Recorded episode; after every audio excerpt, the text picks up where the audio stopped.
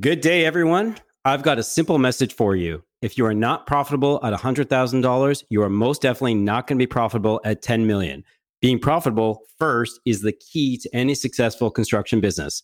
My name is Bryan Kaplan, and I'm from Construction Consulting, and you're listening to the Tools of the Trade podcast. Welcome. Welcome. Welcome. Please welcome. To another episode of the Tools of the Trade podcast, your number one construction industry resource. Hear conversations with industry professionals to get the tools, stories, and advice that you need to set your career on fire. You're now streaming the Tools of the Trade podcast. Hello, friends. Welcome to episode number 26 of the Tools of the Trade podcast. I'm your host, Colin Toop, and I created this podcast to not only help change the optics of the construction industry, but to provide apprentices, journey persons, small business owners, executives, and everyone in between with the valuable resources that they can use to accelerate their professional growth and leadership. And yes, if you're listening, that means you. I do this by interviewing the brightest minds that I can find in the construction world or in roles that support our field to extract the stories that you want and the tools that you need to set your career on fire. If you own a construction company and you're looking for a ton of advice and tactics and resources that you can use to improve your business and your bottom line, I suggest that you pause this and you go get a notepad because this episode is packed. Today's guest is a veteran in the residential construction industry named Bryan Kaplan. Bryan believes that life is too short to learn from your own mistakes, which is why he left the field and started his consulting company, which is called Construction Consulting.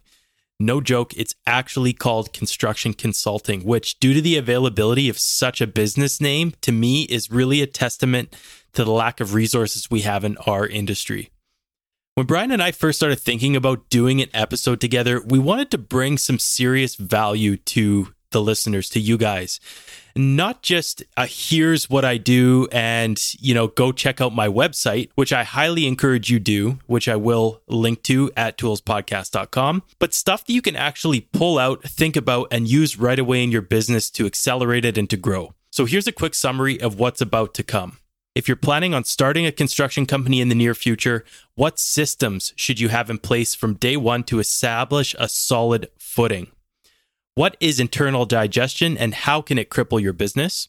Your mindset as an owner when it comes to revenue versus profit, a masterclass on understanding your numbers and defining gross profit versus net profit, what overhead really is and how you can charge for it, and a controversial conversation around three quarters of the way through this episode around estimates. Should you charge for them or not?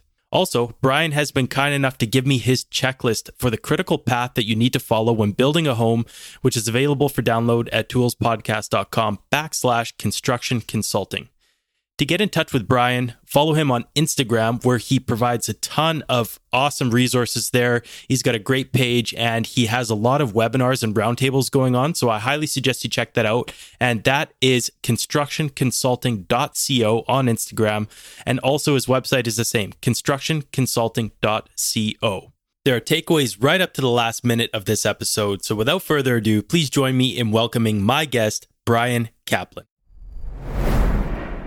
Well, I'm sitting here amongst all the pandemic and, and craziness that's going on right now. I'm not sure what the state of COVID is going to be by the time this episode comes out. But if you've had a chance to listen to my prior episode, you may have already heard of this gentleman by the name of Bryan Kaplan from Construction Consulting. And it is my goal here to really dig for as many actionable tools as we can uh, with your expertise so that people can walk away with stuff that they can implement into their business right away. So, Bryan, thank you so much for joining me on Tools of the Trade. Awesome. Colin, thanks so much for uh, having me. I really appreciate it. Of course. I am I'm looking forward to this one. I can't believe that you managed to snake the name Construction Consulting and I believe constructionconsulting.com that those seem like two things that would have been uh, bought up already but you you managed to get your way in there with with a brilliant name for your company and I know that you do a lot of great work with residential contractors and the place that I wanted to start here today was just to get your background story so people have some context as to what you do and where you came from and I know that you've had a decorated career in, in residential construction as a carpenter. So, how about you just start off by telling us what exactly your role is, what title you give yourself, if any, and what a day in the life of Bryan looks like? For sure, for sure. So, Yeah, the, a, a day in the life of Bryan right now as a consultant is you know, kind of mirrors a little bit of construction, to be honest with you. I, I spent a lot of time in the renovations sector, and we always used to say that the reason we were in it was because no two days were alike. And, you know, despite the routines that I have and all of that, the reality is I work with people of all different business sizes across both uh, Canada and the US. So, you know, really in a lot of senses, no two calls are really alike. So it's kind of an exciting time for me. You know, construction consulting is a company that I started and I would give myself the title of founder or principal or chief consultant. I mean, there's really only me. So uh, at this point, it's kind of uh, one man wearing very, very many hats as most companies experience, and I'm sure we're gonna we're gonna get into that and how to how to mitigate a lot of that stuff. But uh, Bryan, how about you tell us how you got into construction in the first place? I like asking this question because there's always two schools of thought. There's some people that just decided they they weren't good at school or didn't want to go to post secondary school in a formal way and get a degree, and then there's those of us that were really passionate about construction and others that were forced into it. So I'd like to hear what life was like for you after high school and how you found your way into construction. So lead me down that path, uh, your educational journey. Yeah, for sure. And, you know, the truth is that my building journey started at a very, very young age. I was just fascinated with Lego. And it was the kind of thing I would just build these monstrosities and I just get my mom to buy me more and more Lego. And I just build these huge houses. But it's funny. It was it was a part of me through my childhood and all of that, and my teenage years, and then I ended up going to uh, to university. Um, actually, out where you know where you're from, out your way. But in, I went to school in Victoria, British Columbia, and I went there for kinesiology for sports medicine. Thought I was going to be either an athletic therapist or you know a sports med doctor for say a professional sports team. And I realized when I came back from school to Toronto that I really just loved playing sports and I didn't really want to help other people play sports. And so, you know, that's kind of really where I was kind of looking for something to, you know, kind of do with my life. And my girlfriend, who's now my wife of uh, 15 plus years, had bought a house and this was one that, you know, had about a six inch drop from, you know, a 10 foot wide room. There was six inches of drop from side to side. And needless to say, it needed a lot of work. And my father in law just kind of gave me some confidence to start trying to do this. And I realized that I was kind of naturally good at it. And, you know, that was really how I, as you said, some of us have a passion for it, know where I was going to do it. Some of us go to, you know, school for it. For me, I just, I'm in that camp of people that fell into the business kind of thing. And I didn't know any better. And you started, so you started in construction or getting a taste of construction there. And then did you, you went to trade school for carpentry? Is that how it uh, continued? Yeah. So um, basically, I, you know, so, so little known fact is that I actually challenged the carpentry exam after many years in the field. I never actually went through the formal education process in Can or in, in, uh, in Ontario. So I, I went in there, you know, I just, at that point, I just known, I knew so much that it was, it seemed, you know redundant for me i'd studied the same textbook that they use you know through the ontario ministry of skills and training what they teach at say george brown college or um, any of the institutions that are you know subscribers to the apprenticeship program and so yeah i mean it, it really it started for me in like 1999 that's kind of when i started you know kind of working in the business outside of the house that i was renovating. I worked as a bricky laborer as we call it and that's kind of running stacks of bricks to the scaffold for the bricklayers and for some very angry old men that would just yell and scream. I cannot run these bricks fast enough for them, of course. So, and then, you know, a couple years into the trades, I decided to go into business for myself. You know, my wife and I can look back now and kind of laugh at it because it was, you know, definitely, I got a few degrees in the school of hard knocks and uh, probably even got my master's and my doctorate in it as well. So, did that for about seven or eight years. We were buying houses and kind of fixing them up slowly, then selling them. And we got to a point where we kind of had two houses at the same time that we were both renovating and liquidity became an issue and a good friend of mine had called me up and said hey we're looking for site supers i think you'd be a great fit and so second part of my journey in the construction industry was really working for several really high end residential renovation firms in toronto and i kind of worked as a site super like a lead a site super project manager and then you know my last position was as a general manager of a, a very prominent uh, residential construction company in toronto here what do you love most about residential construction? Did you ever get a taste of the commercial side or has it always been residential? Yeah, I've done some commercial projects. Um, you know, the difference with residential, and, and this will be no surprise to anybody listening to this, is that, you know, we always say we're only as good as the people around us, and it's a very relationship based business, right?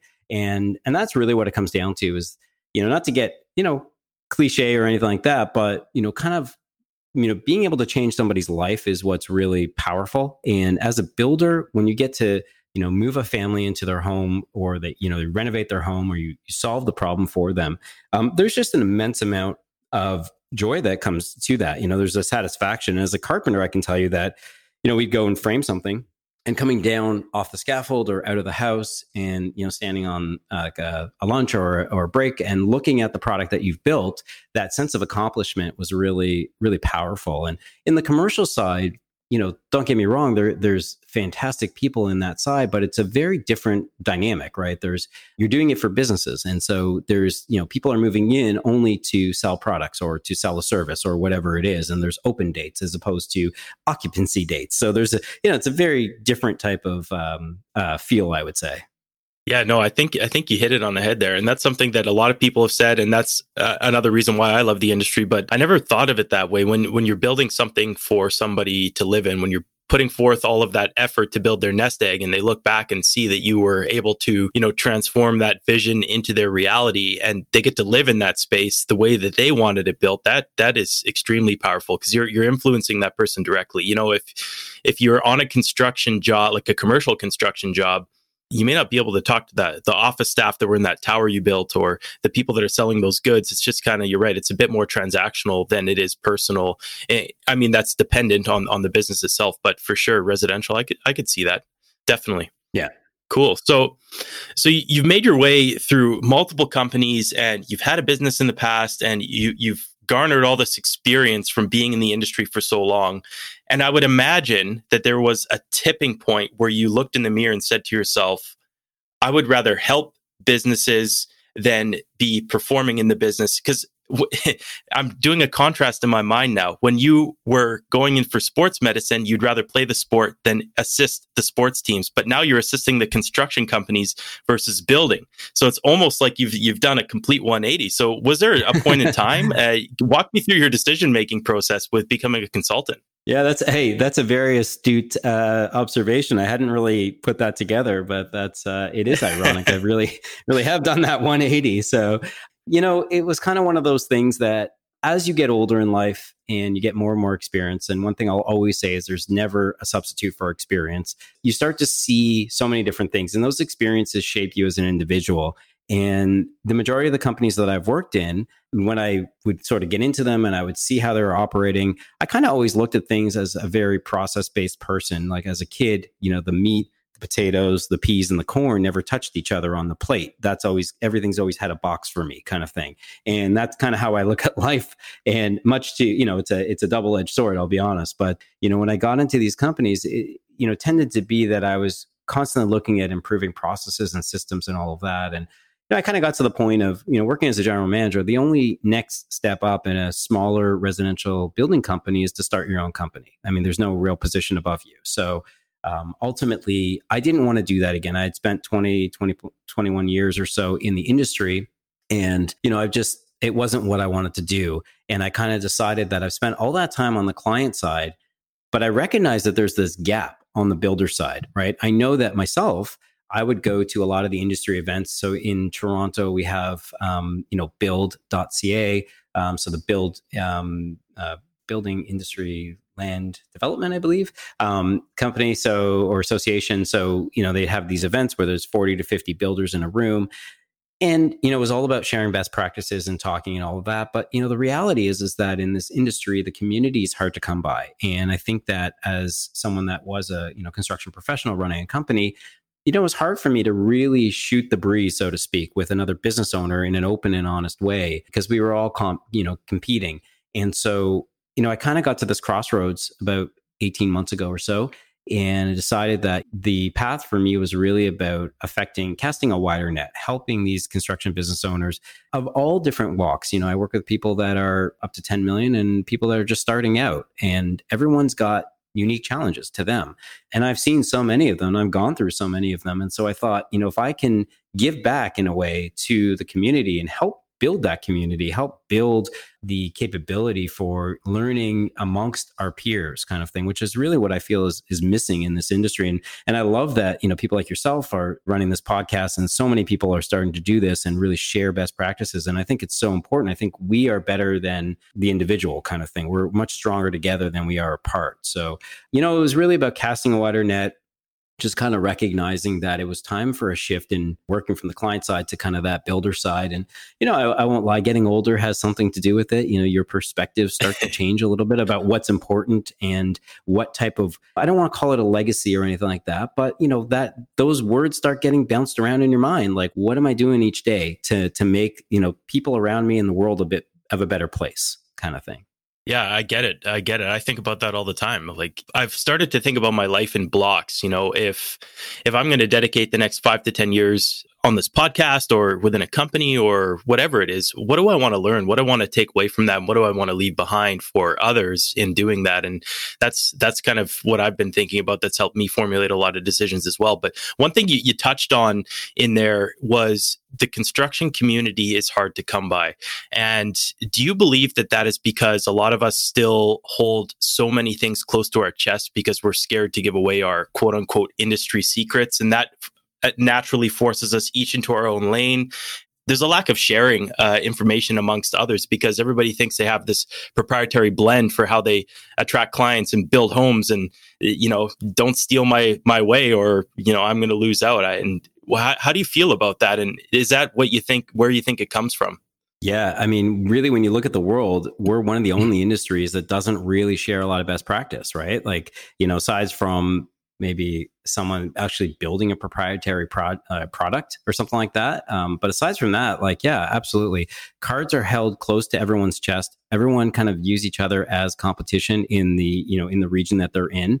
And, you know, it's unfortunate because the truth is, is that there are examples out there where, you know, sharing best practice actually helps companies you know accelerate and you know i think it's also important to note that as unique as we are as individuals it's as unique as the clients contacting us. So, what I mean by that is that not every client that contacts you is an ideal fit for your business, but they might be an ideal business or fit for another business that you know that might be in your sort of network or community. And there's lots of examples I know where sharing best practices really, you know, helped business owners to see different perspectives, allow them to succeed in their business at no detriment to the person that's, you know, two miles down the road from them, kind of thing. So and I, and I really hope that it continues to go this way. I mean, the trade shows are great. All of the social media, social media has obviously become a huge thing, and a lot of construction companies are taking note of it and you know being active on it. Yeah, um, and you know, uh, just as one small example, I know that a lot of general contractors now meet most of their trades on social media and in, likely on Instagram, for example. You know, I, I just see it every day. And so many people that I know in the building industry, I'll ask them where they found this person. And it's not just, you say Toronto or even Canada, I'll ask in the United States, and same thing. They, they meet them on Instagram. So I just think that there's, there's a need for this. I think that the most important thing I would say about this is that there is more than enough work to go around for everybody. And that, you know, sharing best practice is a way for all of us to kind of contribute to this sort of knowledge pool, so to speak. And it also, you know, the different perspective I'll bring, and we're going to talk about this a little bit later on the podcast, is it actually helps to shape the industry the way that you want it to be because by sharing the best practice about what you should and shouldn't do, you're actually helping to train other builders that may be, you know, we always talk about the book of authority, right? Are you on page one? Are you on page 10, page 300, page 400? Like, where are you in the journey? It's the same thing for a construction business. If you're just new into the business, you know, look, you don't know what you don't know. That's the reality. And I don't mean that in a, in a, you know, an arrogant way or anything like that, but I didn't know what I didn't know when I started in the business either. And I lost tons of money. So if someone ahead of you can kind of tell you, hey, this is how you should be doing it, it's going to help both of you right? There's that reciprocal type of um, kind of giving there that that's really just going to help the industry and all. And ultimately, it's going to help protect clients as well because they're not going to get into situations where contractors underbid work because they just didn't know and a client heard the number they wanted to hear and so they went with that person sort of thing so i think there's lots of right. like upsides to all of this so when when we talk about construction consulting your company here mm-hmm. what do you think your your key differentiator is as a consultant uh, because i'm starting to see a lot of consulting companies pop up and i would just like to know kind of what your process likes when you start working with a new client and how you're different uh, so to speak. Yeah. I think the the number one thing i'll say is that you know there's this concept of what we call like a master builder. And um, the idea that you know for instance, for myself, I could go, if you called me up and said, Hey, Bryan, we're behind on this framing project. I know you're not really into building anymore, but do you think you could come help me and frame this roof? I could go up there as your lead hand and frame that roof for you, kind of thing. And I think that's the one of the biggest differentiators I bring to this is that I've been on every I've done every single position inside of a residential building company. You know, started as a laborer and worked my way right up to general manager with no stops in like with no gaps in between kind of thing. And so you know, while I'm up there on the roof, though, you can give me your laptop and say, "Hey, can you t- give me some pointers on your website, on my website, rather? You know, this is how I can walk you through how a sales script should go on a phone or in person, and all of that." So, you know, I do have a dynamic range, but really, I think the key differentiator is that you know I've just done this, and you know, it's what my clients tell me is that the reason that they decide to hire me is mainly because, as you said, there's lots of consultants kind of popping up there, but because I'm physically been doing this job for 20 plus years, you know, that that experience I bring is just it's something that they connect with. Yeah, I could see that. It's how it's more niche and direct. Uh, a lot of the consulting companies I know have basically put together best practices that work in most companies and tailored it towards home services or construction. But it's it's a lot different. It's one thing to say, you know, here's how an effective sales plan works. But if you've never delivered a sales plan to a homeowner when you're fighting over a tender for five people bidding on a single family home or something, you're not going to have that that feeling that you you know from experience i've lost so many of these tenders or i've won so many and here's why and here's what i've experienced and here's what happened to me. It's a little different than just saying here's the five steps. It's like here's the five steps and then here's the emotional side of it and the physical side that you need to portray because i've been there before. So that that's fantastic. And i, I remember what i was going to say when you were talking about you don't know what you don't know. I think that's a lot mm-hmm. a big reason why people start businesses because if you knew some of the shit you're going to have to go through and how hard it could be you probably wouldn't be there oh, for sure. If I knew half be... of what I knew, yeah. I mean, it's. uh I mean, look, hindsight is always twenty twenty. There's no question about it. So. Yeah, absolutely. So when somebody comes to you or when you reach out to a client and you start that interaction yeah. and you're you're going in for the first time and I, am assuming you're going to dissect them either as an individual or business. What does that process look like when you first onboard a client to start to uncover what position they're at in their company? Yeah, I mean, first and foremost, I'll say that you know, for me, I I kind of go through a couple steps at the beginning just to make sure that we're a good fit to work together. You know, it's it's uh it's all great to sign up clients, but the truth is, unless you know the the business owner themselves is willing to commit to you know it's good that you just mentioned that about you know person like dissecting them personally and as a business because they're interconnected. Regardless of the size of the company the business owner is the one that sets the tone for the business. Whether you're a $10 million company or you just started and you're doing your first $10000 you know project. So it's important that i kind of get a good read and make sure that we're a good fit to work together. And so really the first part of it is kind of you know me learning about you. And i have different ways to do it. As i said i'm kind of like you know everything's got a box for me right? I've got a i've got a checklist or a form or something for every aspect of this. I leave no stone unturned. And so but really big picture it's kind of evaluating understanding where people are at and then understanding what their goals are. And a lot of the times i hear goals that i think they can shoot a bit higher for. I'll tell people that and i'll say look I think you can do better than this. And that's kind of where coming back to the differentiator, that's where because I've been there, I kind of know what's realistic and what's not realistic. If someone says to me, Hey, I want to be at $10 million next year, and they just started their business, I'll say it's absolutely possible, but you're crazy for wanting to do that because what your day is like right now, what your day will be like 12 months from now are wildly different if you even make it that far, kind of thing. So, but yeah, basically from the onboarding procedure, it's really um, when clients do decide to kind of sign up, we go through the kind of a bit of a learning phase so I can really unpack and understand exactly where you're at. And here's a little insider tip I'll give you is that it's much like I talk about interviewing candidates for your construction business. You know, I ask a lot of strange questions. And the reason I do that is because I kind of want to see what people's reactions are. I want to understand their their personality a little bit because it helps me as a coach to better sort of match um, the delivery of my offering to who they are as people, how they learn, how they process. And it's just little things that I've learned over the years through the sales process of selling clients that, you know, you kind of pick up on when you start to work with, you know, construction business owners now.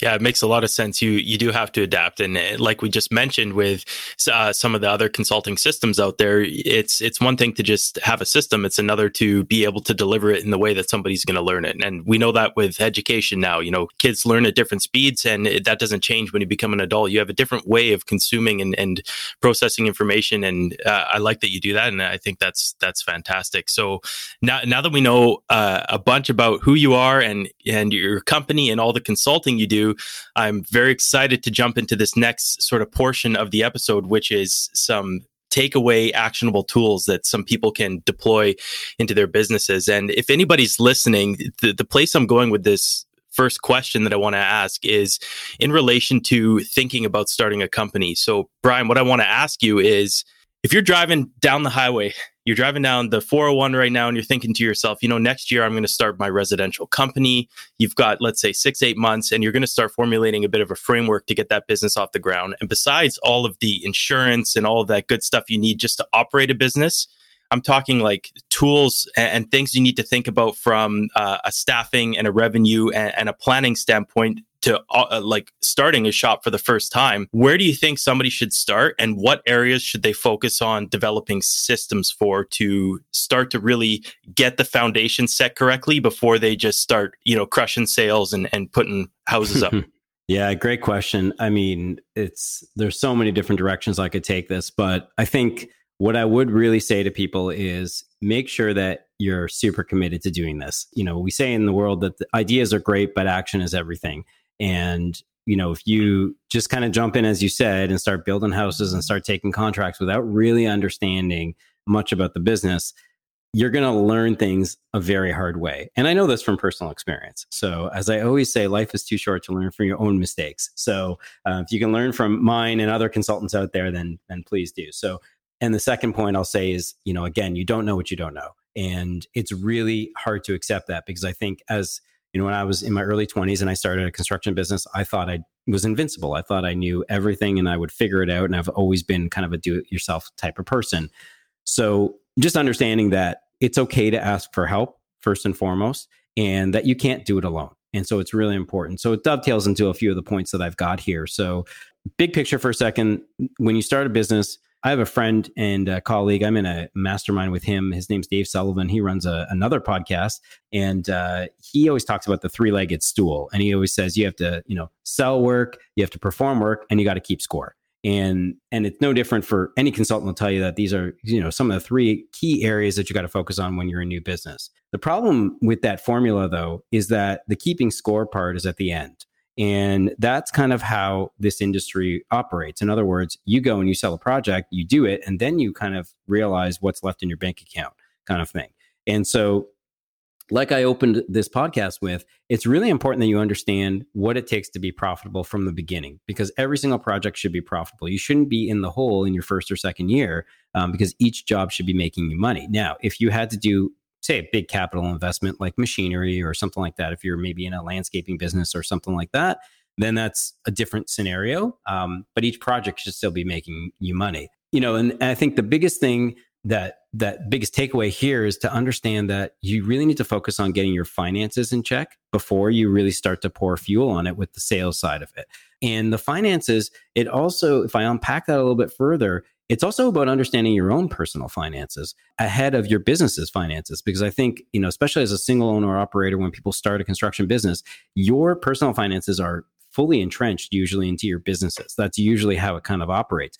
All the behaviors that you have with your own personal finances are going to telegraph through into your construction business unless you actually correct them or just become aware of them. And so I always say, you know you can't have a head in the sand approaches to or a head in the sand approach to your company finances. In other words the same sort of thing has to apply to your personal life as well. So you have to really focus on getting that.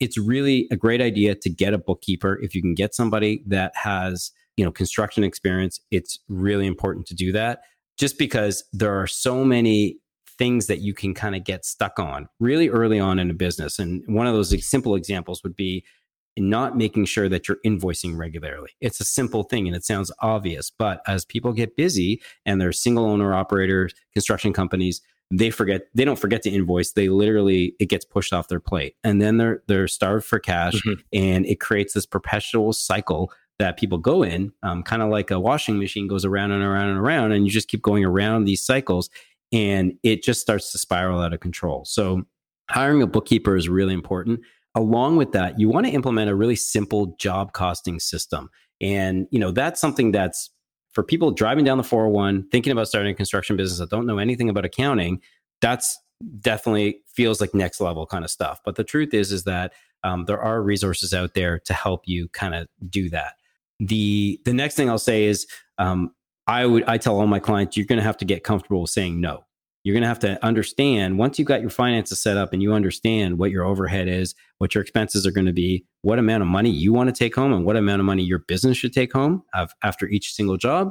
You have to get comfortable with saying no to the projects that don't allow for that.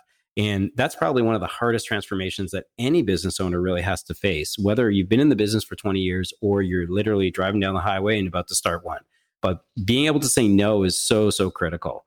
And you know, the the last point I'll say is that you know we constantly have to be evaluating the data. That's why I talked about getting those finances set up.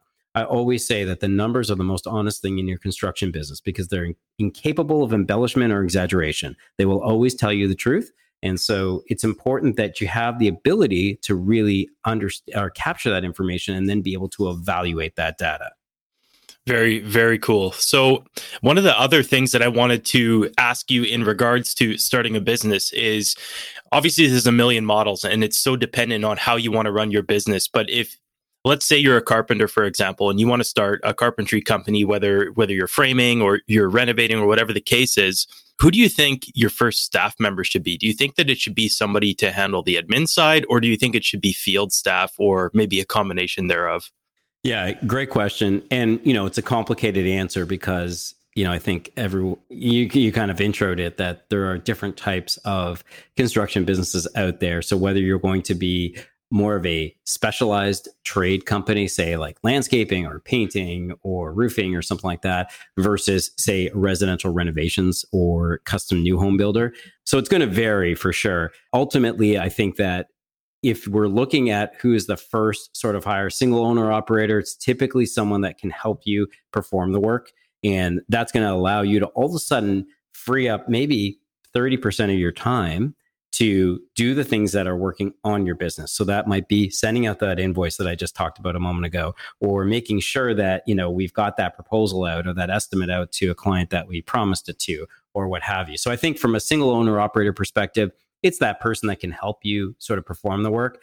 If you are maybe say in a project management you know type of operation like that's kind of the service that you're offering as opposed to the physical building kind of thing um, then it's definitely on the admin side right? That's where you're going to need somebody to help you you know manage those project management tools like purchase orders and change orders and RFPs and all those sorts of things. So, and then in a specialty trade business, you know, to be honest with you, it's really going to range based on the type of operation that you have. But one thing I will say is that no one is immune from needing cash in a construction business. And so that's usually one of the, the heavy drivers in terms of can this person be a lever for me to make more money? So in the single owner operator scenario, that person's helping you perform. So you're now being able to do you know, I always used to say that sometimes when you get a second person to help you with something, you can get three times the amount of work done, kind of thing, uh, versus when you're trying to build something by yourself. Like I framed an entire garage by myself, roof and everything, but I had to go up and down the ladder every single time to get the next piece of wood, kind of thing. Uh, versus if you had somebody there, by yeah. them passing it to you, it's probably way more than three times faster. So that's kind of the message there. Yeah, that t- totally makes sense. So that that's definitely some good points you left behind for what you need to look at in your your first few few months of business. And like we said this is obviously very highly dependent. So it's not like you can really go after one or the other. And as you mentioned one person becomes overhead one person becomes potential revenue and profit and you can potentially leave them alone and leave a bit early and get some stuff done. And it brings back some memories for for me for sure when I had my business. Um, yeah. One of the things that you, you mentioned to me was a term called internal digestion. And I was hoping that you could deconstruct that that definition for us? And what are some of the fundamental systems that one could put in place to mitigate internal digestion? Yeah. So this comes from uh, David Packard, the late David Packard, who's uh, Hewlett and Packard. And uh, he talked about this and he said that, you know, companies rarely die from external variables. They mostly die from in- internal digestion. So what that means is as companies grow and they start to scale, um, by not having, and it's a great question that you ask, what systems should you have in place? By not having proper systems in place, things can really get out of control. The other side to this too is from the human component of it, right? So as we talked about, the residential construction business is, is all relationship based. And it's no different with the employees and the sub trades and the vendors that you work with in your construction business, making sure that you've built a culture where people want to go to work each day. They want to go to your job site. They walk into your job site and they say, this is a X you know company incorporated job site. And i'm so happy to be here because xyz kind of thing. And if it's your employees they don't feel um, that there's this you know divide between say the office or the upper management and the the job site kind of thing. And i think there's a lot of that out there. And you know i've seen i've seen quite a bit of it in my time as well. So you know internal digestion can take on a lot of different forms and you know some of the most toxic forms that it takes is is on that culture side when you start to get to those layers of middle management right in these companies where you have you know there's there's just kind of processes and things that people have to go through, you know, without clients getting the result that they need. And so, from a systems perspective, one of the most important things I tell people is recruiting and retention is probably paramount here. And the reason I say that is a culture can easily implode a company. It, it, can happen very quickly as well. And so, one of the most important things is to hire slowly and have an absolute defined process for how you do this. And there's, I could talk for hours on this topic, to be honest with you, because there's a lot of systems that people should have in place for this. And then the second, and probably even more important point to that is the retention side of it, right? Is that, you know, your job as an employer starts when someone, you know, onboards with you. And that that's where the journey begins and it never ends, kind of thing. You're constantly laying out a roadmap for them and helping people, you know, succeed in the roles that they're in. That's how you stay away from internal digestion on that sort of culture front. And then there's two other points that I would say that, or two other sort of systems. I keep coming back to the finances. No surprise here. It's so important that you have a handle on your numbers because if you don't know your numbers, you know, you have no idea if you're making money. And as a company scales and grows, your overhead changes. And it's so important that you understand that and you can recognize that not at the end of a year, but in real time and then having a well-oiled sales process making sure that your mission that you started the company with dovetails into that sales process. When a business owner you know becomes disassociated with the sales process which happens in construction businesses that start to you know scale past six or seven or eight million dollars a year they start to be less involved maybe in that. They might be there for initial touch with a client kind of thing but now you've got to kind of got sales teams. And then you know the people on the front lines you know your carpenters your laborers your you know your your subtrades and all of that you want them to represent your brand the way that you started it kind of thing. And so i think it's really important to have that well-oiled sales process making sure that conversation stays consistent that theme stays consistent throughout the life cycle of a client. And then you know the last point i'll say for especially this is for all the construction business owners listening is you need to have a willing a willingness to listen far more than you talk at any level it doesn't matter how big your company is or how small it is. Listen to the people that are beside you because they will often reflect for you the things that you don't want to hear, but are critical for you to listen to. And I speak from personal experience here.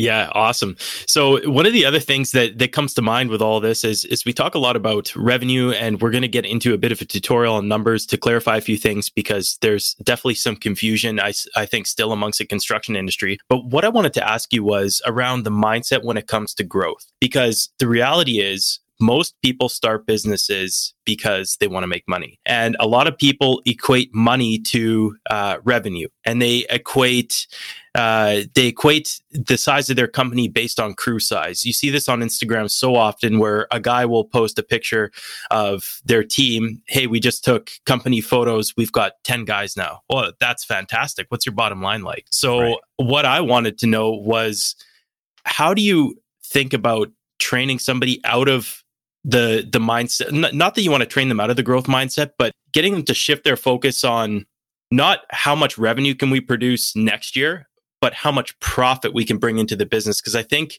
a lot of people get hung up on the numbers and they want to say, Oh, I'm a million dollar business or I'm a $10 million business. And they, they, what people should be saying or what they should reframe it to, in my opinion, is we made a million dollars in profit not a million dollars in revenue. You could do a million dollars in revenue and have nothing to reinvest for the next year. So I'm curious how you deal with that mindset and the ego that comes with wanting to have this big company with 100 guys doing 100 million dollars and they've got their sign on every every lawn in in their city. It's a great question, and you know I'm happy that we, we get a chance to talk about mindset because there's there's so many things here that are so powerful. But here's what I'll say: is that I look at it from the perspective of your life. And, uh, and what I mean by that is I ask every construction business owner that I work with, what do you want your days to look like? You know, right now, what are they like? What do you want them to look like 12 months from now? Kind of thing. And 24 months, 36, et cetera, et cetera. But the point I'm trying to drive at is that you know, growth isn't always about financial terms. It's not always about having a bigger crew size or anything like that, kind of like what you're talking about. For me, it's about understanding what type of life do you want to live? There's so many construction businesses that just bang nails into wood for 30 years and then close their doors because they never had any sort of succession planning and they basically just were always running in this cycle. And so I think it's really important to stop for a second and ask yourself, what kind of life are you building for yourself, for your family, and for the people that work with you? Um, notice how I said with you, not for you. And so I think it's really, really critical. When I get people that say to me, you know, I had a prospect that I was on the call with, and, you know, this gentleman wants to scale his business to like multi eight figures quickly. And he's at seven figures right now. So that's that's hard to do. And it's not that it's not achievable, but you know, he's basically wanted to get to a number that's getting close to nine figures kind of thing. And the reality of that is his life at that scale is going to look far different than what it is right now. Again, if he even makes it to that scale kind of thing. So I think, I think that's how I t- t- tend to kind of diffuse some of that mindset and growth strategy is that it's, you know, to your point, and it's exactly why I opened up this podcast with it, that if you're not profitable where you're at right now, scaling is not the answer for you. Growth is always not is not always the answer to solving your financial problems because clearly there's something wrong at that one million dollar scale kind of thing or one hundred thousand dollar scale. So yeah, it's it's just understanding that we you know we can't start sprinting right out of the gate kind of thing. We've got to get there. Yeah, you have to have a, a, solid foundation before you start putting more stuff on top of it. And uh, I know it's a pun, but it's true. It's it's it's like building a house. If if there's no solid foundation, you just try and s- build ten stories on top, it's going to fall over really quick. You got it. And that that that brings me to to a, a, a different kind of a different segue that I want to take here. When you're actually diving into the numbers, and I, I, know we haven't quite gotten there yet, but I think we will now. I wanted to know when, when you're going through a business's numbers or you're getting them to to do their their analysis on their revenues and their profits, where do you find that most the holes are in the boat? Where's the money falling out of the the low hanging fruit that people can potentially go in and look at their profit and loss sheet or their their balance sheet and say, these are the things that I need to focus on because I'm pouring extra money in here or extra money's coming out that isn't really having an impact on the growth of my business or the structure. Where where are you seeing those currently, the holes in the boat? You know, the, the truth is, in a lot of businesses, there's holes everywhere. But I think the last part you just said is most important part. Whether it's the sales process or the finances, you know, it's about having a structure. It's about having a process. It's about having a system. And I think that ultimately there's a lot of components that are broken in construction businesses out there when it comes to their finances. They don't know their overhead. Um, I think the number one question I get asked is how much should I charge on top of my cost of goods sold? So cost of goods sold being, you know, lumber or labor or, you know, equipment rentals, things like that. Anything that's, you know, sort of for the job costing. And that's probably, as I said, the number one you know question I get asked, which tells me that people don't know their overhead. They don't know what their expenses are. It's not so much that they might be living beyond their means in their construction business. It's just that they're not aware of it, kind of thing. And the dovetail to that is then on the estimating side that they're just not charging the right price to be profitable. And that's you know if I can really distill it down, that's as simple as it is for me. Right? It's just understanding what your costs are as a construction business to perform that project not what price you have to sell a job at to compete with Joe's renovations. That's and uh, apologies to anybody that's named Joe. I don't mean to paint him into a corner, but um, just as a comparison, you know, um, you know, you don't have to just find a number to compete with somebody. what you really want to do is just understand what you as a company it's going to cost you to be able to perform that project. And so I think everyone can kind of look at if they're not familiar with it, get their accountant to give the, give you your profit and loss sheet from last year and start looking at the different line items and really start to understand what they all mean oftentimes when I start working with people, there's cleanup to do on their project, uh, profit and loss statements because there's things that are miscategorized. So they're getting an imperfect view as to what it is that their company may or may not be working or uh, making, I should say, from a profit standpoint. But yeah, I right. think, yeah, I think, I think that's, that's, there's just a lot of different areas, you know, definitely taking stock of your expenses and then just really looking at your estimates and saying, hey, am I really factoring this amount in when we talk about that? So when we talk about add, adding overhead or profit, am I really putting it in at the right number? As chances are you're probably not. Yeah, that makes sense. It, one of the things that that's come across my mind uh, lots of times, currently in the past, owning a business and just in general, is is in relation to overhead. So let's say let's say it costs you for for easy math $12,000 a year to float the business uh, in terms of overhead, and overhead being any of the expenses that do not translate to cost of goods sold or, or profit. That's stuff that's just operating in your business. And how could you cover that cost in an estimate? Because I, I could see a, a few different ways of doing it, but I'm not sure what the best calculation would be to make sure that you're covering for those overhead costs when you're quoting work. Yeah, and and ultimately, look, I, I, keep coming back to the same thing. We have to know our numbers. We have to know what our overhead is. So, say it's twelve thousand dollars for an entire year. We have to also unpack that a little bit and ask, okay, does that include the owner salary? Because I, I, guess it wouldn't, because you wouldn't be making a lot of twelve thousand a year plus all your expenses. So, you know, in your yeah. overhead is your owner salary. Now, a lot of owners, uh, construction business owners, listening to this will say, "Well, my CPA tells me to take distributions because it's a cheaper way to get taxed." in both countries, both Canada and the US. And that's not an untrue statement. However, it won't show up on your profit and loss statement. So that's something to really be aware of. But what we have to do is figure out what owner salary you want, whether you pay yourself in distributions or you pay yourself through, you know, the proper proper source deductions and all of that, which I prefer you do. That has to be added to your overhead. We have to look at all of those sort of fixed and variable expenses. So not job related costs, right? Just expenses in your construction business. If you have a vehicle that you run through your construction business, if you have an office and there's rent and there's utilities and all of that, these are all overhead costs, right? So they're things that aren't necessarily directly involved in the building of your projects kind of thing.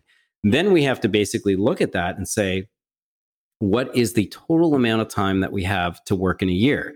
And this is what we call kind of opportunity for profit. And one of the things that I talk a lot about with my clients on the change order side is that you know change orders should increase in percentage as you go through a project because the cost to you as a construction business increases and that's a very difficult topic and a, maybe a more complex topic that we'd have to unpack a lot further. But the idea here is that we have to look at your overhead across time. And We have to understand how much volume can you actually manage with the team that you have in place, kind of thing. That's going to be a factor as well. The other part that the other two parts we have to look at is we talked about it is an OCRA, right? The operating capital reserve account. And, you know, understanding that your business needs to have six months of your expenses socked away in the event of you know our downturn in the economy um, you know an unprecedented world event um, you know things like that that would cost you to you know or put you in a situation where you couldn't necessarily earn revenue and so we need to have that. And then there's also another thing that's called succession planning. And this, you know, a lot of people would say to me, well, I'm 20, I'm just starting a business. Why do I have to think about my exit strategy already? And I think the, the message there is we always want to design with the end in mind. So all of these things play a factor into that. And that's how we kind of come up with what our percentage on top of our cost of goods sold we're going to add inside of our estimates, right? So when we look at an estimate and we say, okay, I'm, you know, I looked over the fence. I think Joe's construction is charging 15% markup. I'm going to charge 15%. The truth is, you have no idea if Joe is profitable at 15%. And my guess is he's probably not. So, you know, you have to figure it out for yourself what your true overhead's going to be, match it to the time, and make sure that you've got the proper markup on top of all those costs of goods sold so that you are a profitable construction company with every single project. We're not going to try and make more on one to pay for the other. We're going to be profitable on every single project. So, so that leads me to to just a clarification question, if I may, and that is sure. so, like we mentioned, if it's let's say it's twelve thousand dollars a year, so that's thousand dollars a month, and let's say the project is one month in time length, then you would be trying to make back that thousand dollars in overhead in that month. And is that on? Uh, is, is that dependent on the amount of projects too? Because your overhead per project could technically go down if you have multiple projects running simultaneously. You wouldn't have to charge a thousand dollars a client, although it would be nice, but you could maybe get away with a smaller overhead to to compensate for that fact and still be able to cover your operating costs and be profitable. Would that make sense? So yeah, this is this is a, I want to answer the second part first. Is that as your company grows in revenue, your overhead actually increases, but your percentage goes down, right? Because it's a smaller percentage of the gross revenue kind of thing. So that's just one clarification I want to make.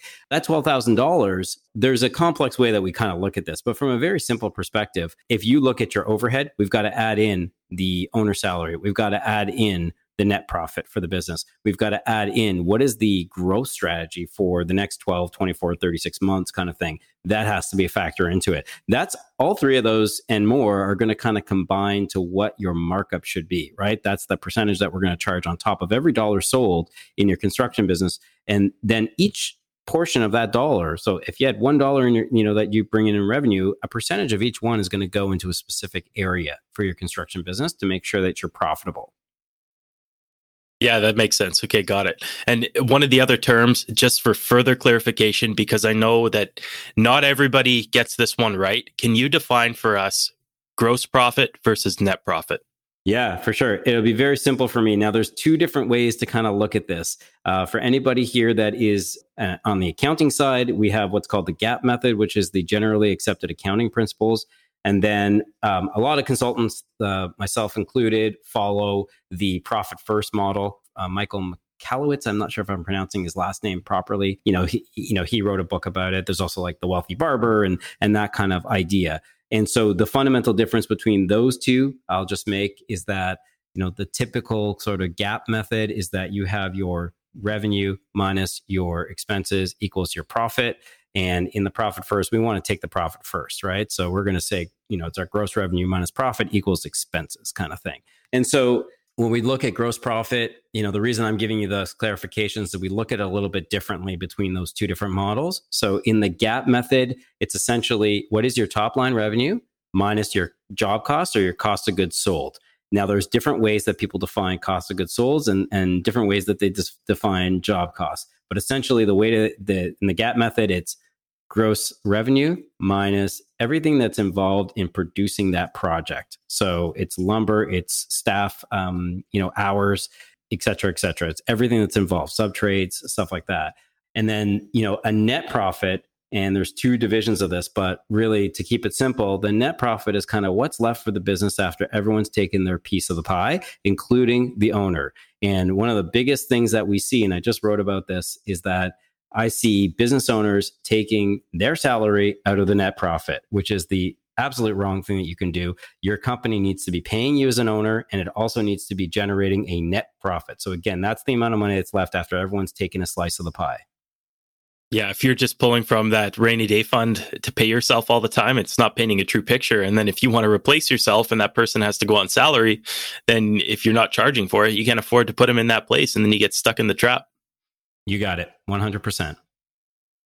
That's it. So now when it comes to to profit, we get into estimating. And I, I know that you've written a lot about uh, if estimates should be free or not. So I was hoping that you could dive into your thoughts and reasons why estimates should or should not be free. Yeah. And, you know, this is a hot topic. It's, as you said, it's something I've been writing about recently a lot. And, you know, it's something that I saw a long time ago. I kind of just didn't understand. I've never really understood why the free estimate thing exists. And the best reason I can come up with is that a very long time ago, probably thousands of years ago, someone decided that they were going to get a competitive advantage over somebody beside them and say, "Hey, we'll do it for I'll do it for, you know, one goat or whatever it was kind of thing. And so unfortunately, I wish that we had the opportunity to go back and, you know, change history. Uh, I'm not sure what butterfly effect that would have, but uh, I wish we could go back because I think the free estimate thing is something that is some I think it's something that everybody struggles with. I know it's a hot topic because everyone's told me that it is a hot topic. I struggled with it myself as well.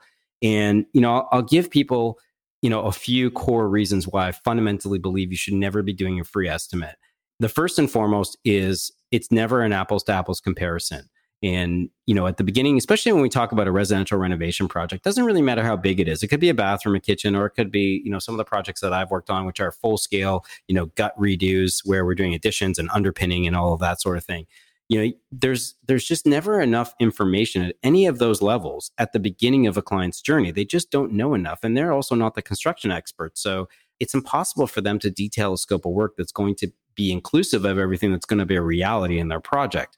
And ultimately, what they're doing is kind of price shopping. And so, you know, that leads into my second point, which is you're now being judged on a piece of paper. You're not being judged for the person that you are, the unique qualifications and skills that you bring to your construction business and to each client that you work with to the you know the integrity that you have as a human. You know you're basically just a number on a page. And unfortunately what clients will do is they'll take that number they'll go to the next person then they'll go to the next person.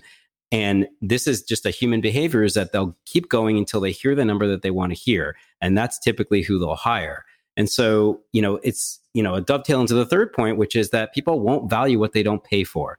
And when you give them a free number, they're literally just going to take that, as I mentioned, and use it to shop around your price, to use any information that you give them, any, you know, tips or anything like that to sound intelligent to the next builder that they bring into the room and say, well, you know, we think that we should do X, Y, Z. And then the builder will think, oh, wow, these people are a little bit educated. Okay, great.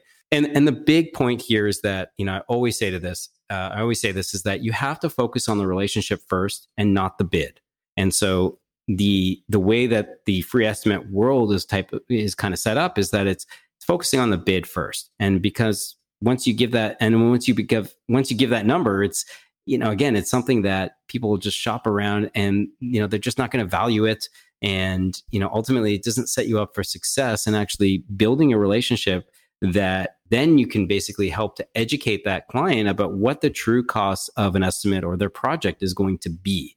Um, because the truth is, none of us really know at the beginning of a project what the ultimate cost is going to be until we get down the path. And, you know, I think the interesting thing about it is that, you know, estimating is seen as this outlier as a, of a job cost. In other words, people don't recognize that it's actually part of like a construction cost for their project. That it's treated as something that should be free. It's I've heard from clients over the years, it's the cost of doing business.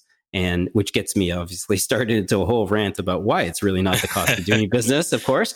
But the point is, is that it's an interesting thing. If you think about it for a second, it's treated as an outlier. It's treated as something that's just, you know, you should be doing this for free because that's how it's always been kind of thing. And and it's really my message to everybody is it is a true job cost, no different than any carpenter on your project or any lumber that you buy for someone's house. You know what? That's interesting. It makes me think because obviously we're talking residential here, and if you're if you're a multi multi million dollar construction company that's bidding on a lot of commercial work, and you're playing a, a, percentages game where you have to get 500 estimates out every six months to to keep your company afloat, that's a different story. You're deploying a team. But one of the things that I've I've talked about with a number of people is the fact that it's very hard to find estimators uh, to fill positions within companies, it's kind of a lost art. And maybe part of the reason is because you're right, like it doesn't get enough attention. It's an outlier. People don't see it as a viable career choice. Maybe in residential, it's it, it may not be the you know a, a, as big a career as it could be for a, a, major builder that's pricing a ton of work and complicated jobs, uh, like some of the stuff that that I'm working on requires teams to to put estimates together, and it's a little bit different. But it, it makes me wonder if if there's an optics issue with estimating, and it, you know that's just another rabbit hole that we could disappear down and try and get people to to promote. But it seems to me like when I go on LinkedIn everybody's looking for estimators, whether it's residential companies, commercial companies, large, small scale. It's just kind of a lost art that people don't realize is a is a career path and, and an art, and does take time. It does cost money to put together complicated bids, especially like you mentioned, if you don't have all the specs. You know, how many times has somebody come to you and drawn a house on the back of a napkin and said, "What's it going to cost for me to build this?" And you just you know, a lot of people will just say, "Oh, 30k, let's let's sign it up and get going because I don't have work next month." And that's a terrible cycle. Yeah, a lot of great points you brought up in there, and I think yeah, it's definitely the commercial and residential worlds are very different in the viewpoint here. And I don't think that there's any construction business owner listening to this that would say I enjoy doing free estimates um, because ultimately, if you're playing if you're playing the numbers game at the residential scale, regardless of the size of your business, it's just you know that it, there's just a lot of money going out the window, kind of thing. And I think ultimately, yeah, on the commercial side, one of the big things is that they have, as you mentioned, they have teams, right? You've got teams of people doing this. They're dissecting the plans. It is more of an apples to apples comparison at that scale. Now, I'm only speaking from my presumptions here because I've never spent time at that scale um, working in it. But I do know that there, you know, again, there is a process for going through that, that those plans are dissected. And, um, you know, I have lots of friends that are architects and you know that work on those types of projects. And i know there's just more dollars there. And so it allows there to be more positions to fill there. In a small or even slightly medium sized residential building company you know we just don't have those types of resources to do it. And so you know you're you're bidding against somebody else and you have no idea what's you know do they have an estimator or was it literally someone like you just said says okay well i think this is going to be you know, $100,000, let's get it signed up because we don't have work next week kind of thing. We have to keep the boys busy, which is a line we also always hear. Ultimately, you're competing against that because, you know, so so the big point there, I think between the two sort of sectors, commercial and residential, is that in the commercial side, you know, and if I'm speaking out of turn, you know, anybody reach out to me on LinkedIn, let me know. But my assumption is that they do have, you know, that sort of process. They have people in those positions, and uh, whether or not they can fill those or not, but um, you know, they're going through more of a process than you know, in the residential side. I just see it day in day out. I ask people how they're estimating, and when we really unpack it, it's it's you know, it's not a well developed system yet, and and that's really one of the biggest differences, I would say. Yeah, absolutely. I mean, I'm in that space right now, and you're right. There, there is a process because when when you start talking contracts and and big contracts with big players and lots of stakeholders, there's more at stake when you miss things. There's there's more there's more opportunity for claim. There's more opportunity for litigation, and it, it's a it's a completely different animal. Uh, but that's not to say that when you get started on a job, no matter what industry you're in and what size of business you're in, if you're getting asked the price changes on a regular basis, there's no reason that you can't go in and capture the costs of your time to investigate site, look around and formulate that plan and reach out to suppliers and put that number together. That by all means, in my opinion, needs to be included. That is time spent by you to deliver this person something they've asked for. It's no different than delivering the house they asked for. It's part of your service and it should be, you should charge for that. And they're not maybe going to see it up front. It, it, sometimes it's buffered into the cost of delivering a change, but it's eh, extremely disruptive. I've said this before. It, it uh, interrupts your workflow. It could extend the project schedule. It could push other jobs back. And you have to analyze that risk and say, how can we accommodate this one specific change into this project, but not lose sight that it could have horrendous effects on, on productivity and morale. And, you know, you think you're just done something, you got to go back and add stuff in and it, it can be a detriment. So I think if anybody's listening, estimates what the initial estimate is one thing, but the change order, which again is a form of estimate that you're delivering, make sure you're capturing everything that is is getting put into that uh, commercially and residentially. It just you you have to. It's part of the job. It's part of what these people are paying you to do for them. They're asking you to price it. That's part of your service. Absolutely. And, you know, it just comes down to having a process, whether we're talking finances, sales, estimating, um, you know, you need to have a process for this. And, you know, at the top of the podcast, we talked about something where I said, you know, you have to get kind of get comfortable saying no. And it's really important in the residential space that you are able, you have a process for your estimating, you know your numbers, so you know what percentage you're going to add on top of those costs of goods sold, and that you're able to say no when it's not the right fit for you and your company. Yeah, absolutely. Well, you know, this is this is the the time in the podcast where I'd like to transition into more rapid fire and, and somewhat personal questions. But is there anything specific to uh, what you do that you would like to speak about before we move on to wrapping up? In terms of what I do, I mean, ultimately, what I'll say is that, you know, I really act as a sounding board for people. That's the two words I hear from people most often, all the clients that I work with you know, we talked about this earlier in the podcast that community is something that's a bit lacking in the construction space. And the majority of the business owners that work with me, they really value having somebody that they can talk to, business owners to business owner, someone that's been there, that's been in the trenches, not only just physically, but you know, as a as a manager running companies, and you know, understand their challenges from their you know sort of that really painful type of level, so to speak, because I know there's a lot of challenges in this business. And you know, whether you decide, here's what I'll say to any construction business owner out there, you know, it's not a plug for myself. Whether you decide to maybe get in touch with me or get in touch with somebody, you know, it doesn't have to be me or even a coach or consultant or something, but you know, mentorship is something that's so important. You know, I recently hired a coach for myself because ultimately the coach needs a coach kind of thing. And, you know, look at some of the best players out there. You know, I'm a big fan of mindset and stuff like that. And so you look at the book you know relentless for example and um, sorry his name's escaping me right now um, who, who's written by but he was uh, michael jordan's coach uh, the late kobe bryant's coach. Um, he was their you know basically their spiritual physical mental leader kind of thing. And he you know arguably michael jordan was the best basketball player of our generation. And you know, or, or, of all time. And, you know, his greatness came out through a coach kind of thing. And so I think whether you hire again, whether you want to get in touch with me or another coach or consultant in the construction space, definitely, you know, you can't do it alone. And, you know, reaching out to somebody and getting some mentorship is a really, really valuable thing that anybody can do that's listening to this.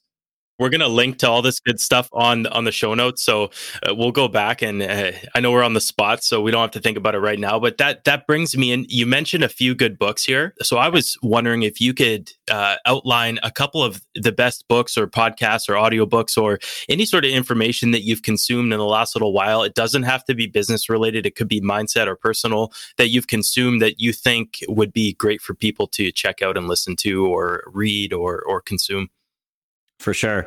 Yeah, I've read I've read a ton of books. You know, when you asked the mindset question earlier in this podcast, one of the things that you know I I thought of and um, and then we we kind of moved on was just you know my consulting journey when I decided to sort of you know transition from working in a company and being my own consultant kind of thing.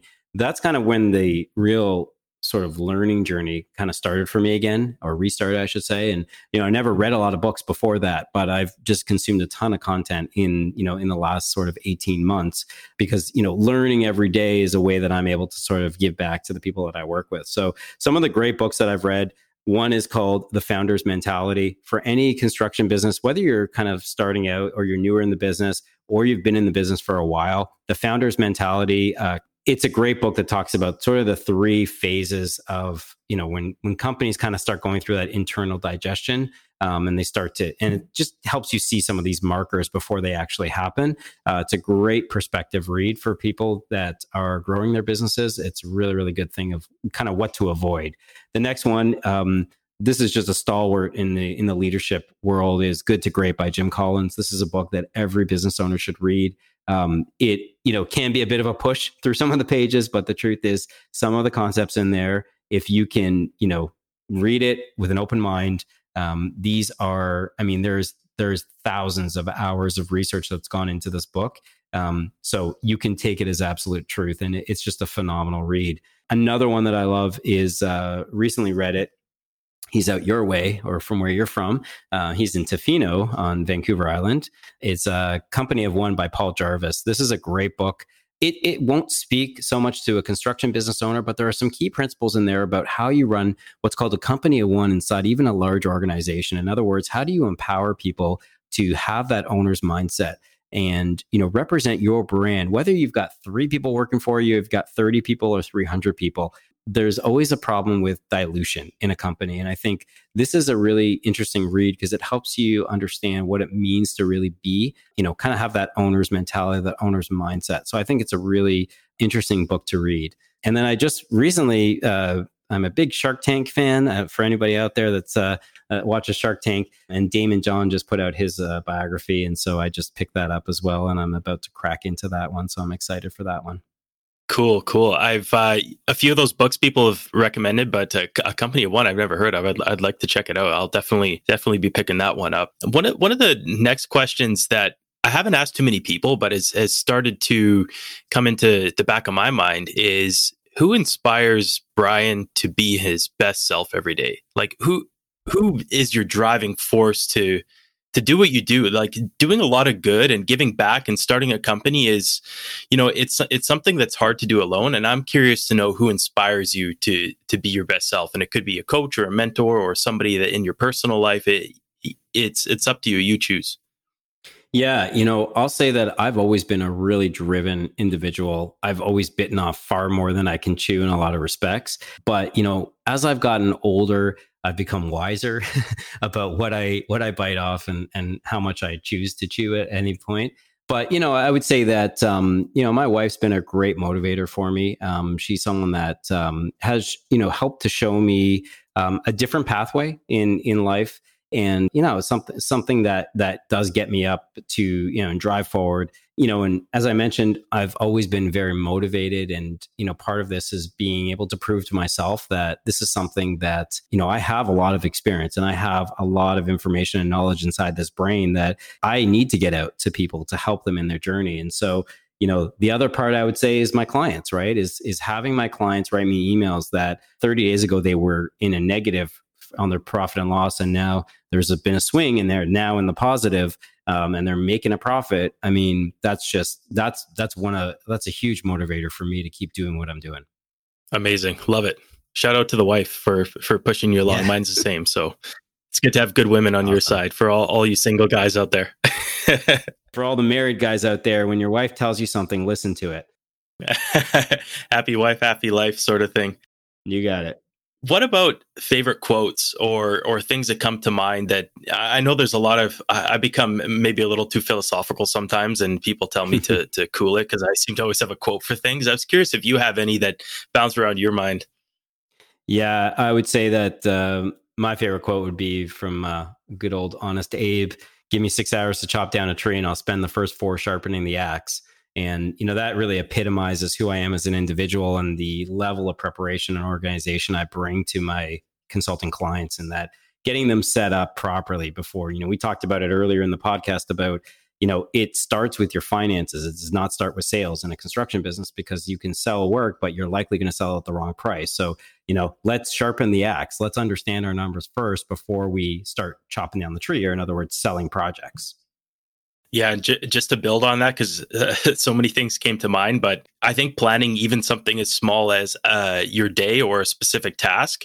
I see too many people that come straight to work and jump right into their inbox and become reactive the second they get there, instead of spending that 15 minutes saying, where do I need to sharpen the axe and what do I need to get done today and how hard do I need to swing it? And that's just something that came to mind because I'm guilty of it. And I'm sure a lot of people are. But whether it comes to building a business or it comes to just even planning your day as a manager somewhere, spend that first 10 to 15 minutes or the night before, like really thinking about how you're going to be most productive and like you mentioned where you're going to sharpen that axe and how hard you're going to swing it and lay out that plan and you would be amazed. Like they say that everybody has the same 24 hours. Well if you do that i guarantee you're going to free up a bit of time. So it's just something that came to mind when you said that for me.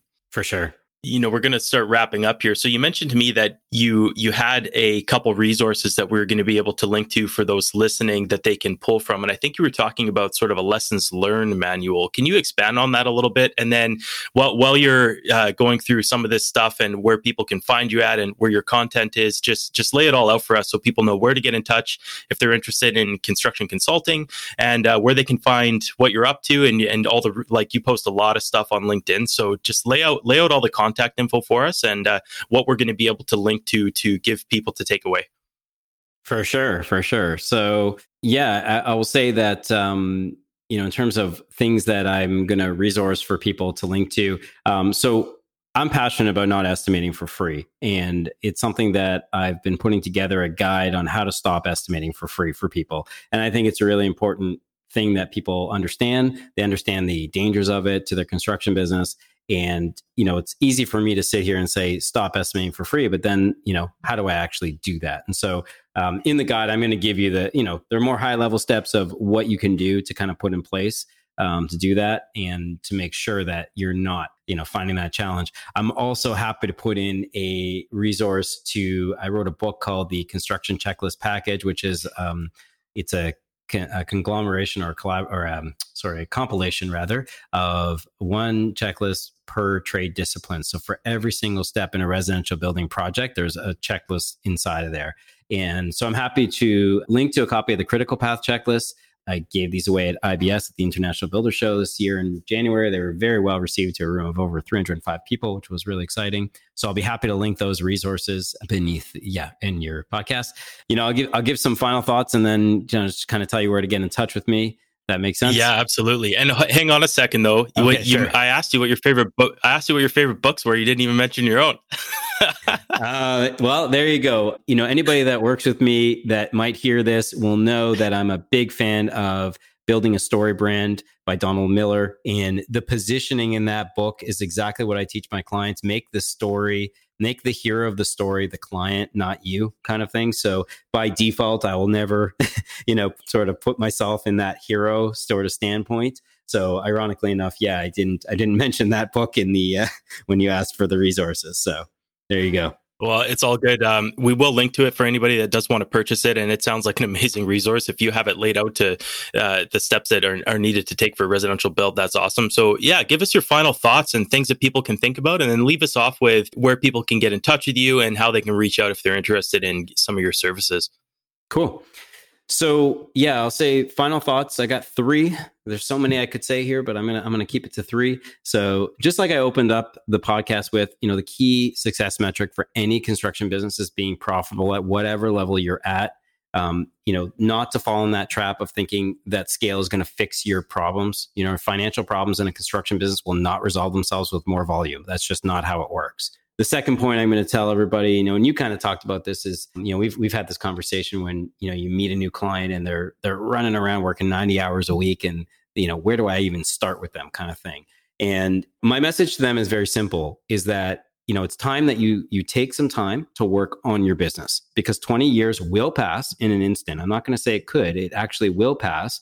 And you know, your employees, your trades, and let's be honest, your family um, and other people around you are going to suffer from your chaos. And so it's really important that you recognize that, you know, oftentimes, you know, I always say that the, you know, the the business owner is in the way of their own success. And so that's kind of the message here is just recognize that if you're running around going, you know, nuts, um, left, right, and center, it's because you're setting those expectations with a client. So when you go meet a client and you're going to, you know, if you're still giving free estimates and you're going to give them a free estimate, don't tell them you're going to have it to them in two days. Tell them it's going to be a week or two weeks. Be realistic with the timelines that you set. This, as soon as you start sort of doing that and setting better expectations around your own time, you'll notice that things are going to start changing for you. And the third thing I'll say is, you know, you have to be patient. Um, you know, I see so many young businesses, and not just from an age perspective, like of the owners, just new businesses they're just trying to sprint before they've even crawled kind of thing. And you know like we talked about a little bit earlier if you start a construction business you can't scale it to 10 million dollars sustainably in one year. It's just not realistic. And you know sure maybe there's a 0.1% of the population that might be able to do that. But for the most of us that's not a realistic thing. So build that you know cliche solid foundation for your construction business. You know it's so critical but just understand that it takes time. So work methodically do it step by step you know build that strong foundation and footing and then in terms of how you get in touch with me, I'm everywhere um, online. So some easy places to get me. Construction consulting. I just want to mention it's actually .co. I didn't. Uh, I wasn't able to get .com. Unfortunately, um, I wish I Oh, could. okay. But but one day I will. So um, but uh, probably had to pay for that one and probably quite a bit. But yeah, it's constructionconsulting.co uh, is where you can find me online. And um, on that website, there's a link to the construction checklist package. You can book a strategy session with me. I also have my Know Your Numbers program up there as well um, that'll get you to, to book a call with me. You can email me. It's Bryan with a Y at constructionconsulting.co. Um, on LinkedIn, that's um, as you mentioned, Colin. I post a lot of content there. I essentially use LinkedIn as my blog, so I've got 32 plus articles on there. All of them very specific to the residential renovation and custom new home building world. Um, so go check me out there. Just search Bryan Kaplan and you'll see me pop up. Instagram, uh, my handle's at constructionconsulting.co. And then, of course, everyone has a Facebook business page. So you can just search construction consulting and you will find me there. Amazing, Bryan. It's been it's been a wild ride getting to know you, and you've left, I think, a lot behind. And I hope that people got a lot of value out of what you had to offer. And we just scratched the surface. There's so many rabbit holes, and I really tried to stay on track. So hopefully, we can catch up for a part two in the future and, and dissect a few things and and see how things have progressed for you and in your business because that's an interesting story in and of itself. And I just wanted to thank you again for uh, participating and providing all of these resources to align with the podcast and to distribute amongst uh, Canadians and Americans that are looking to grow their residential businesses and become more profitable and take the take the edge off and the stress off. And uh, it was a pleasure having you on. So thank you so much again. Awesome, Colin. The pleasure was mine. I appreciate it.